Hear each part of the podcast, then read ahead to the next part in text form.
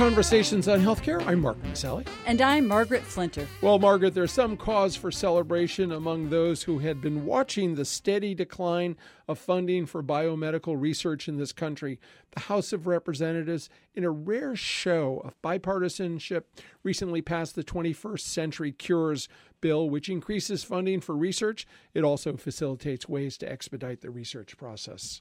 Well, while the U.S. has led the world in support for biomedical research, funding has been hampered for more than a decade, Mark. And that $30 billion budget for the National Institute of Health has really stayed flat during that time, which means its buying power has actually dropped, dropped by 22% over a decade. And as we've heard from a number of guests on our show, that's jeopardized research and also the careers of talented young scientists. So this is very welcome news. It really is. The 21st Century Cures Bill sets aside $1.75 billion per year for research over the next five years and would also tweak the government's drug approval process.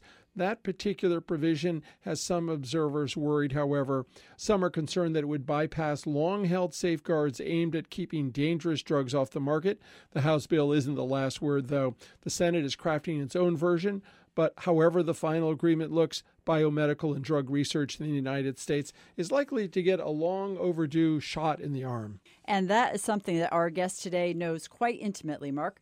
Dr. Margaret Hamburg has recently stepped down as the director of the U.S. Food and Drug Administration, and she has a unique insight into the complex role of keeping the nation's food and drug streams safe for consumption for all Americans. And that is really quite a Herculean task. It really is. And it's been called the most challenging job in government, Margaret. And there have been many challenges and changes under her watch. So, really looking forward to that conversation. And Lori Robertson will stop by, the managing editor of factcheck.org. She's always on the hunt for misstatements spoken about health policy in the public domain. But no matter what the topic, you can hear all of our shows by going to chcradio.com. And if you have comments, please email us at chcradio at chc1.com or find us on Facebook or Twitter because we love hearing from you. We'll get to our interview with Dr. Margaret Hamburg in just a moment. But first, here's our producer, Marianne O'Hare, with this week's headline news.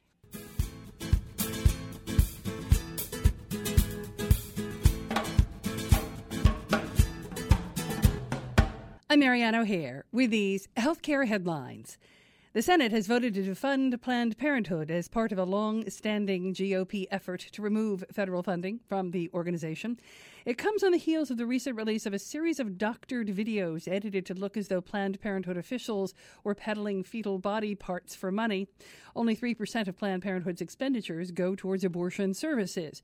The rest go for routine exams and preventive screenings for the nation's largely poor or uninsured population, offering basic health services to 2.7 million American women and men as well.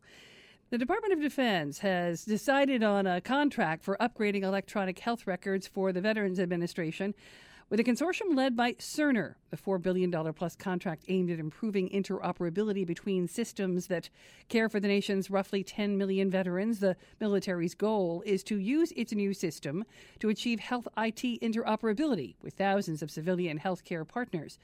That's because 60 to 70 percent of the care provided to the 9.6 million military health system beneficiaries that's active duty military personnel, retirees, and their families is delivered by providers in the private sector.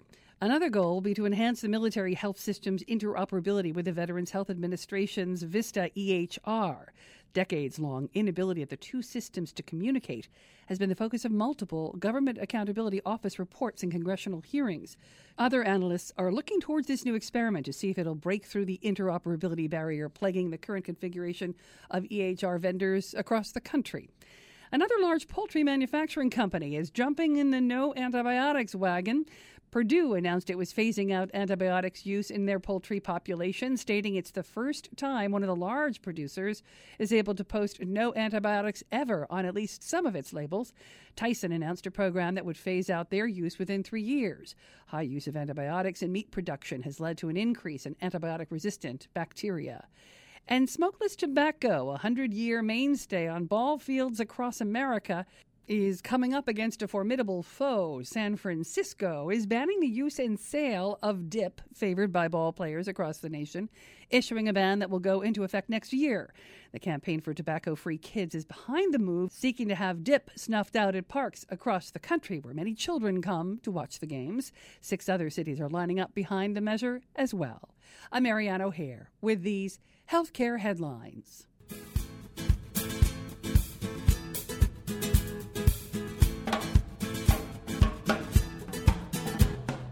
We're speaking today with Dr. Margaret Hamburg, Foreign Secretary at the Institute of Medicine, now called the National Academy of Medicine.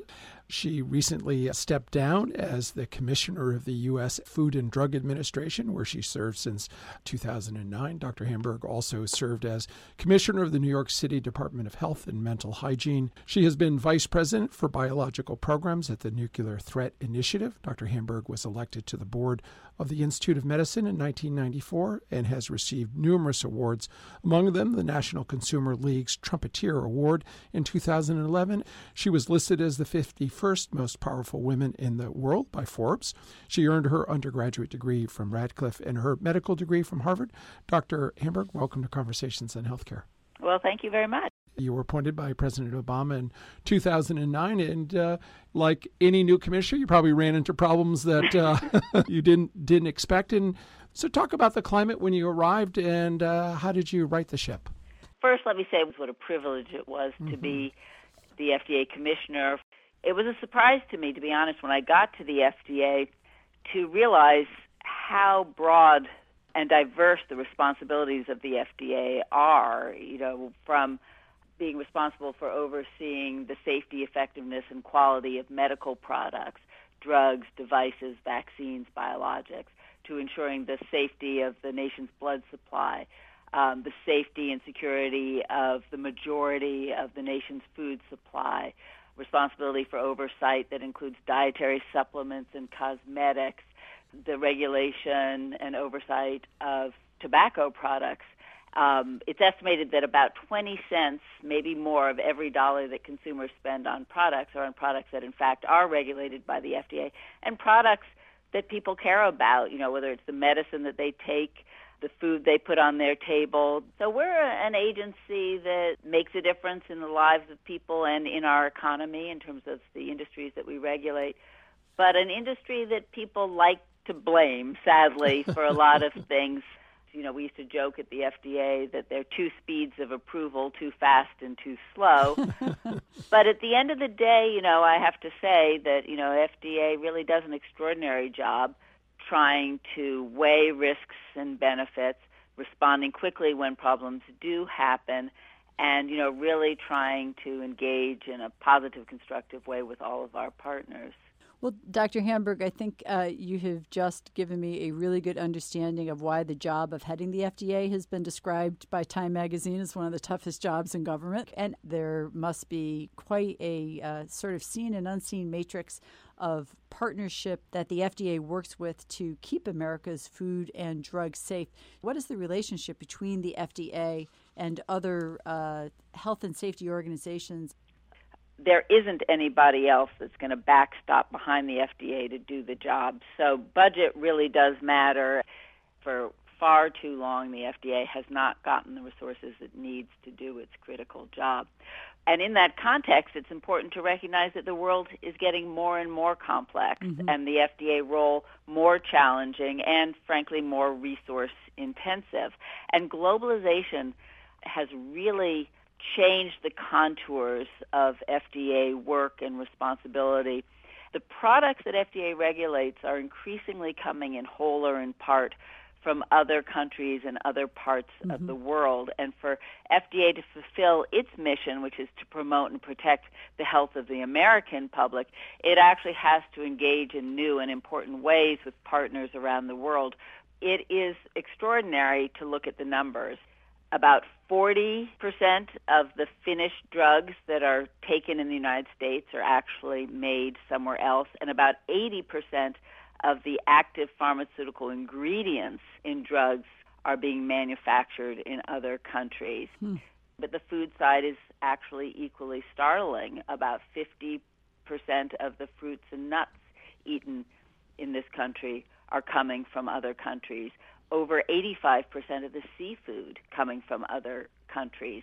And importantly, also, these products are often coming in whole or in part from countries with much less sophisticated mm-hmm. systems for safety and mm-hmm. regulatory oversight. And so that increases the risk and vulnerability for Americans mm-hmm. as well. So the notion that the old model for the FDA of just inspecting things as they came over the border could no longer apply.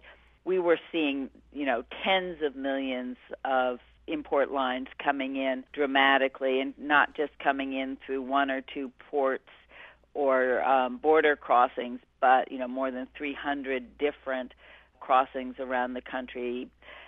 So we really felt we needed both to push our presence out closer to where the products were coming from and establish offices in countries around the world that could be hubs for activity, but also engage in new ways with our counterparts and with industry to really try to raise quality and standards and oversight throughout the whole supply chain for these products.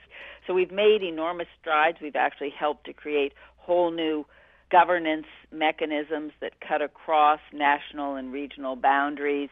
Uh, we've tried to really implement new authorities that Congress has given us in recent years that enable us to work in a more collaborative way with our counterparts and also to take more decisive action when needed when problems occur. You know, I wanted to pull the thread on uh, the statement you made about the work being complicated and certainly the Plan B uh, birth control, making it available to teens and adults over counter, and then also the serious problems with compounding pharmacies. And I'm wondering, uh, could you describe uh, your uh, administration's response to those issues and what did you learn from those and other challenges you encountered? Well, I think science always has to be the compass that guides the work to help enhance your decision making ability, but at the end of the day, you really have to have science as your guide. And that was certainly what happened with the Plan B case that you raised. FDA scientists and companies had been really looking at both the science and the best practice and use and a decision was made about indications for use and approval of a Plan B product for over the counter use the studies had been done and the data demonstrated that even at the younger ages, safety risks were extremely minimal. The health benefits were measurable and it met the criteria for FDA approval. Um, a decision was made to override um, the decision of the mm-hmm. FDA and my recommendation. I was disappointed by the decision to override the recommendation of the FDA, which had been arrived at over a period of many years looking at data, but coming to the conclusion about safe and appropriate use. And in fact, the case ended up going to the courts, and um, the decision of the FDA was uh, supported. But that was very difficult. I felt that clearly my role was to take a clear eyed look mm-hmm. at the data and to make the best recommendation uh, based on that. And, you know, it is just one of many issues where you have to navigate across waters that are often rather choppy with very different political and social perspectives, complicating the pathway mm-hmm. that needs to be followed in terms of what is the science. And sometimes that means after an approval has mm-hmm. occurred, as new data mm-hmm. emerges, sometimes having to make decisions to pull a drug back. The FDA's responsibility is really a lifespan approach. And it would be very unrealistic to think that you can know everything about a product at the time of approval. Mm-hmm. People are complicated. They have multiple disease conditions at once. So really FDA takes a lifespan approach and always doing course adjustments mm-hmm. when appropriate. Well, I, I think if you put out the question to the society at large, You'd also probably hear some theme about, oh, it takes too long and, and an impatience to get drugs to market. You were credited, I think, with significantly increasing the number of drugs that were approved for use in the marketplace. And I, I can't help but think, as we often say in our work, that technology is our friend. Maybe you could talk about uh, some of the, the challenges and, and, and your solutions around approving things in a shorter time frame or getting drugs that offer real promise out there in the marketplace sooner you know, I mentioned earlier that FDA's mission is to promote and protect the health of the public, but there also is a real responsibility to ensure that FDA is facilitating the availability of safe and effective product as timely a way as possible, as quickly through the system as possible, but adhering to a set of solid and frankly well proven standards for safety and efficacy as well. We took a very, very serious look at our business processes and our systems to make them as streamlined and modern as possible. But we also recognize that a lot of the ability to streamline the regulatory review process depended on trying to accelerate the research and development process. The critical issue is not how long does it take for the FDA to review a drug. It's actually a very short time frame, and people are astounded by how quickly some of the review times, in fact, are. But the critical thing is how long does it take to go from that important discovery that shines a light on a new opportunity mm-hmm. to getting that product into the clinic or into your medicine cabinet. And that's where I think we did some of our most dramatic work in changing the thinking because one of the things that's so important about the FDA is that we really understand, the FDA really understands about what it takes to demonstrate the safety and efficacy of a product, to ask and answer a set of critical questions about what are the risks and what are the benefits and for whom.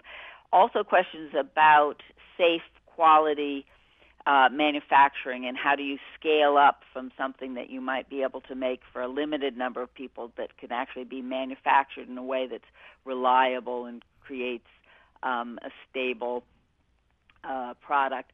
So all of those things are part of the you know day in day out experience and expertise of the FDA. But for too long, I think that knowledge base was kind of insulated from mm-hmm. a lot of what was going on in the research community.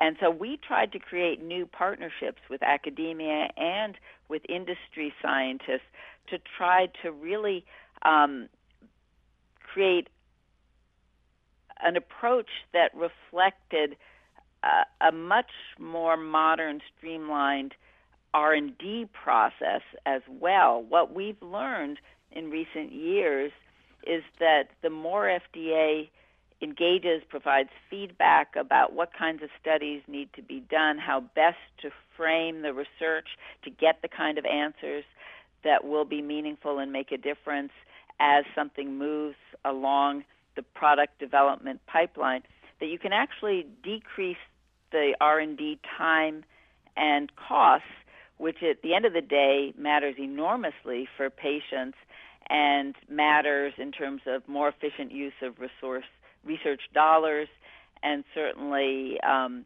makes for a more robust industry as well. So it's a win-win-win, I think, and it's it's a it's a somewhat different way of doing business. And of course, FDA has a unique and special role as the regulator that always has to be accounted for and addressed in terms of the partnerships that we engage in.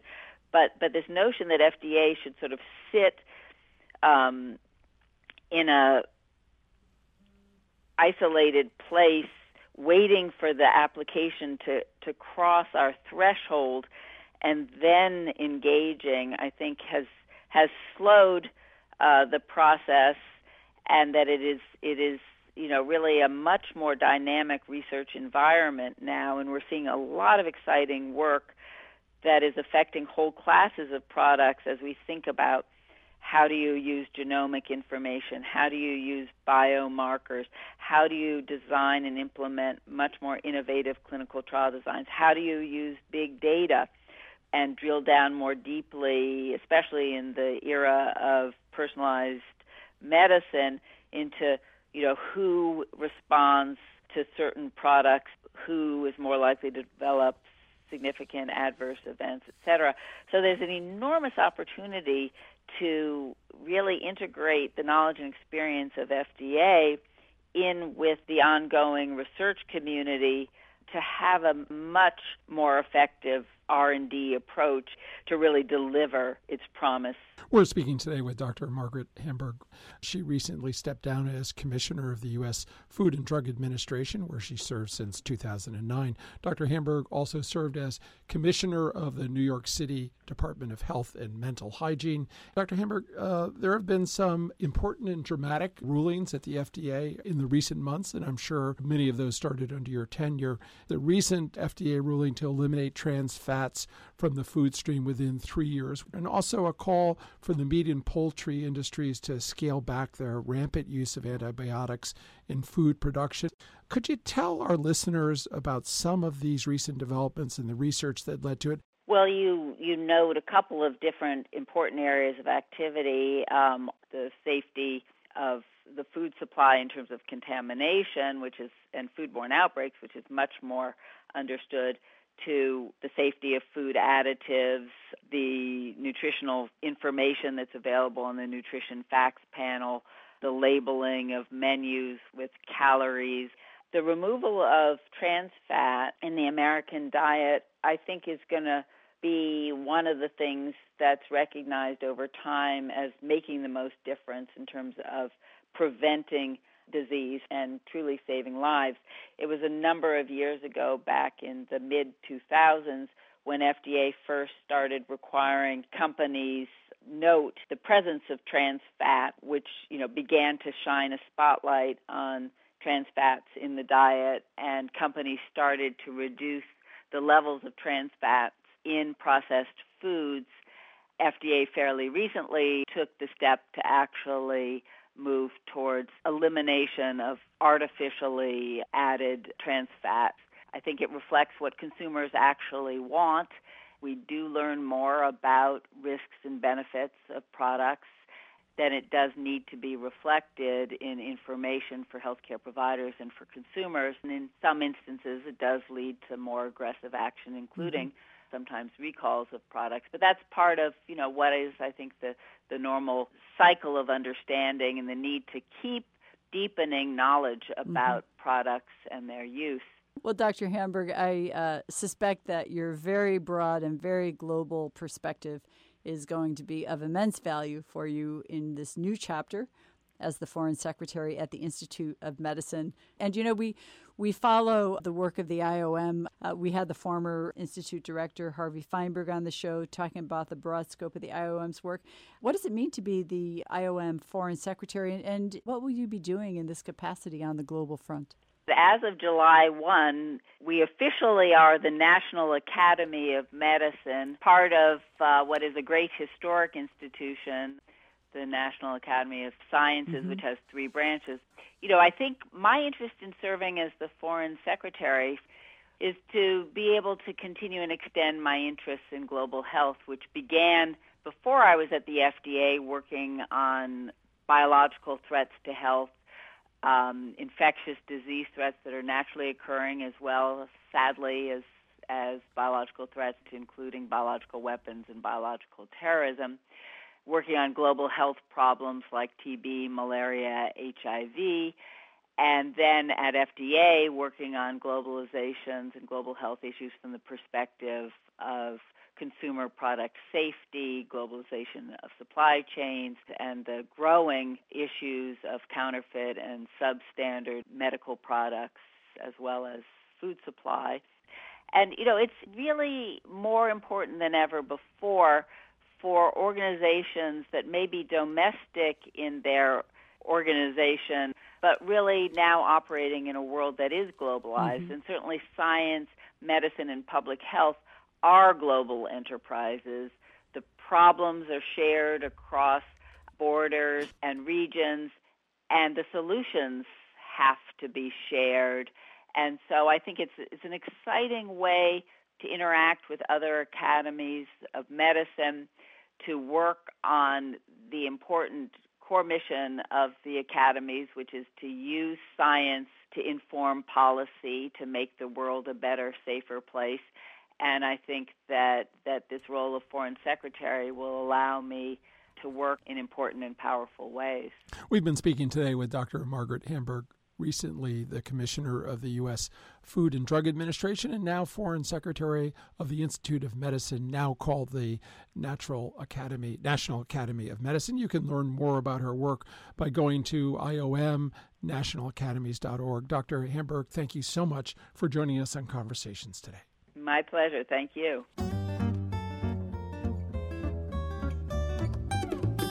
At Conversations on Healthcare, we want our audience to be truly in the know when it comes to the facts about healthcare reform and policy. Lori Robertson is an award winning journalist and managing editor of FactCheck.org, a nonpartisan, nonprofit consumer advocate for voters that aim to reduce the level of deception in U.S. politics. Lori, what have you got for us this week? Former New York Governor George Pataki, who's running for president, said that the Affordable Care Act is preventing economic growth and forcing millions and millions of Americans to work only part time but economic evidence contradicts that. Pataki made the claim at a GOP candidate forum in New Hampshire. Let's start with the part time claim, which many Republicans have made. The ACA defines a full time worker as one working 30 hours a week, and there have been news reports of employers of low wage workers saying they might cut hours to avoid a requirement to provide insurance to full time employees. But data from the Bureau of Labor Statistics show the trend is in the opposite direction. The number of those working part time involuntarily for economic reasons has gone down.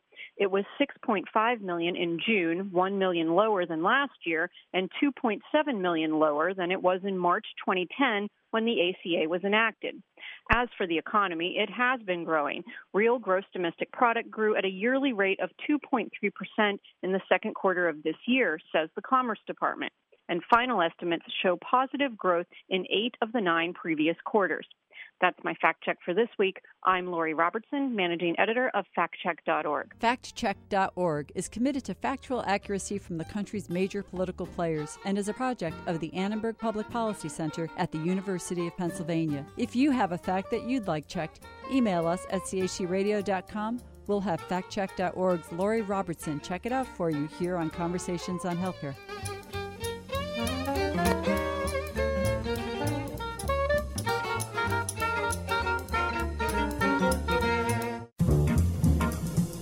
Each week, Conversations highlights a bright idea about how to make wellness a part of our communities and everyday lives. As the saying goes, music soothes the savage beast. And according to a recent study conducted by Queen's University in Belfast, Ireland, there's some empirical data to back that up. In a first of a kind longitudinal study, children suffering from a variety of behavioral and emotional conditions who were exposed to music therapy in addition to traditional therapies had far better outcomes than those children in a control group that offered traditional therapy without music therapy. Basically, it's about treating children with emotional and behavioral problems with music therapy in addition to normal psychiatric care. It's not a matter of them being given music or choosing music. They actually make music uh, along with the music therapist assisting them. So the idea is for them to express themselves through music. Lead researcher Dr. Sam Porter said there's been anecdotal evidence that music improves mood in children and adolescents as well as adults, but his study revealed just how effective the music therapy was. Our primary outcome was an improvement in communication. Now, there were two very interesting secondary outcomes levels of depression and levels of self esteem. And in the secondary outcomes, we find a statistically significant difference between the control group and the intervention group. Dr. Porter says in the group given musical therapy, it showed over time more interaction with their surroundings and a better response to the traditional therapies as well.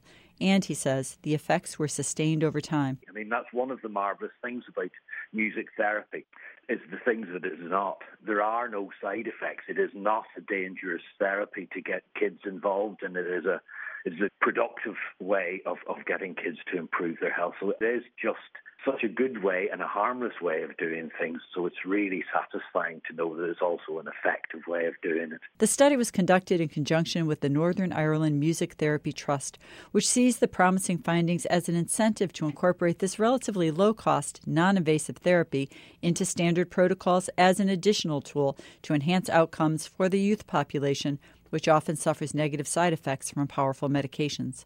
A simple, targeted music therapy approach, age appropriate and showing great efficacy in improving outcomes for young patients with minimal side effects and lasting benefits. Now that's a bright idea. This is Conversations on Healthcare. I'm Margaret Flinter. And I'm Mark Masselli. Peace and health. Conversations on Healthcare broadcast from the campus of WESU at Wesleyan University, streaming live at WESUFM.org and brought to you by the Community Health Center.